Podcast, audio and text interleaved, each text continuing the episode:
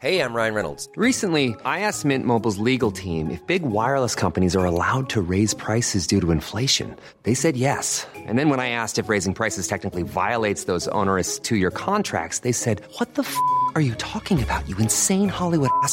So to recap, we're cutting the price of Mint Unlimited from $30 a month to just $15 a month. Give it a try at mintmobile.com slash switch. $45 upfront for three months plus taxes and fees. Promo for new customers for limited time. Unlimited more than 40 gigabytes per month. Slows. Full terms at mintmobile.com.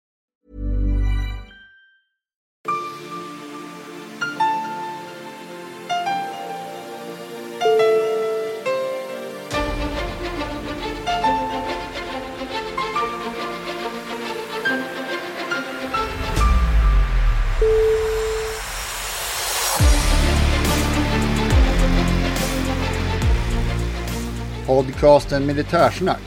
Där du får militära, kanske svåra, termer förklarade på ett enkelt och lättbegripligt sätt.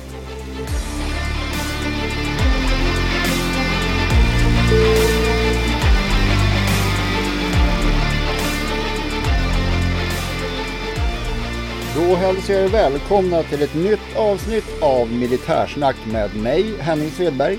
Löjtnant Andersson. I det här avsnittet pratar vi om militära förbands storlekar. Hur stor är en bataljon? Ja, frågan är då här alltså hur många man är i respektive eh, storlekstal som man pratar om, grupp, pluton och så vidare i det militära. Om vi börjar nerifrån, vilken är den minsta enheten? Den minsta enheten är ju alltid, eh, som vi säger, ett stridspar. Det är två personer. Det är den, den minsta militära enheten som man eh, agerar i eftersom man aldrig ska vara ensam då. Så då är det stridsparet. Mm, och nästa upp? Sen eh, om vi fortsätter uppåt så är det där som det mesta bygger på, det är ju gruppen. Och när vi pratar en grupp, då pratar vi att det är någonstans mellan 5 och 12 soldater. Eh, oftast i en skyttegrupp 6, men det kan även vara 8 eller 10. Och det är ofta, nästan alltid jämnt delbart. För att den här gruppen kan man dela upp i två omgångar.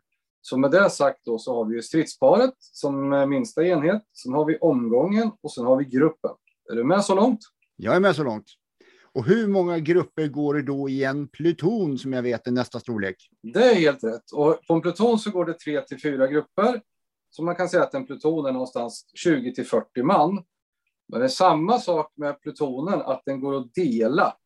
Då, då blir det en halvpluton är då en tropp. Så så långt har vi stridspar, omgång, grupp, tropp och pluton. Och vad har vi nästa där ovanför? Efter det så kommer storleken kompani. Det är ofta tre eller fyra plutoner och det blir mellan 50 till upp till 300 soldater. Men ska vi generalisera 150. Kompani, det kan också kallas för skvadron. Och det är Mhm. samma storleksbegrepp egentligen. Men inom kavalleriet så heter ett kompani en skvadron. Men det är samma sak. Och nästa uppåt? Sen kommer vi upp till bataljonen.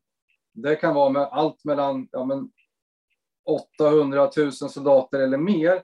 Men det här brukar vara ungefär sex kompanier på en bataljon. Det är ganska så mycket, för då börjar vi röra oss i större förband. Och eh, de här bataljonerna, de tillsammans bildar en brigad och då är vi uppe någonstans 2000 5000 soldater. Och som sagt, du hör, det är ganska stor skillnad, 2 till 5000. Ja, men det beror ju på lite grann, om vi börjar med att hoppa tillbaka från början, om grupperna är sex man eller tio då gör ju det att plutonen kan ju bli 18 eller det kan bli 30. Så, och så ökar det ju exponentiellt då. Och det beror ju på vad det är för förbandstyp, alltså vad de här gubbarna gör.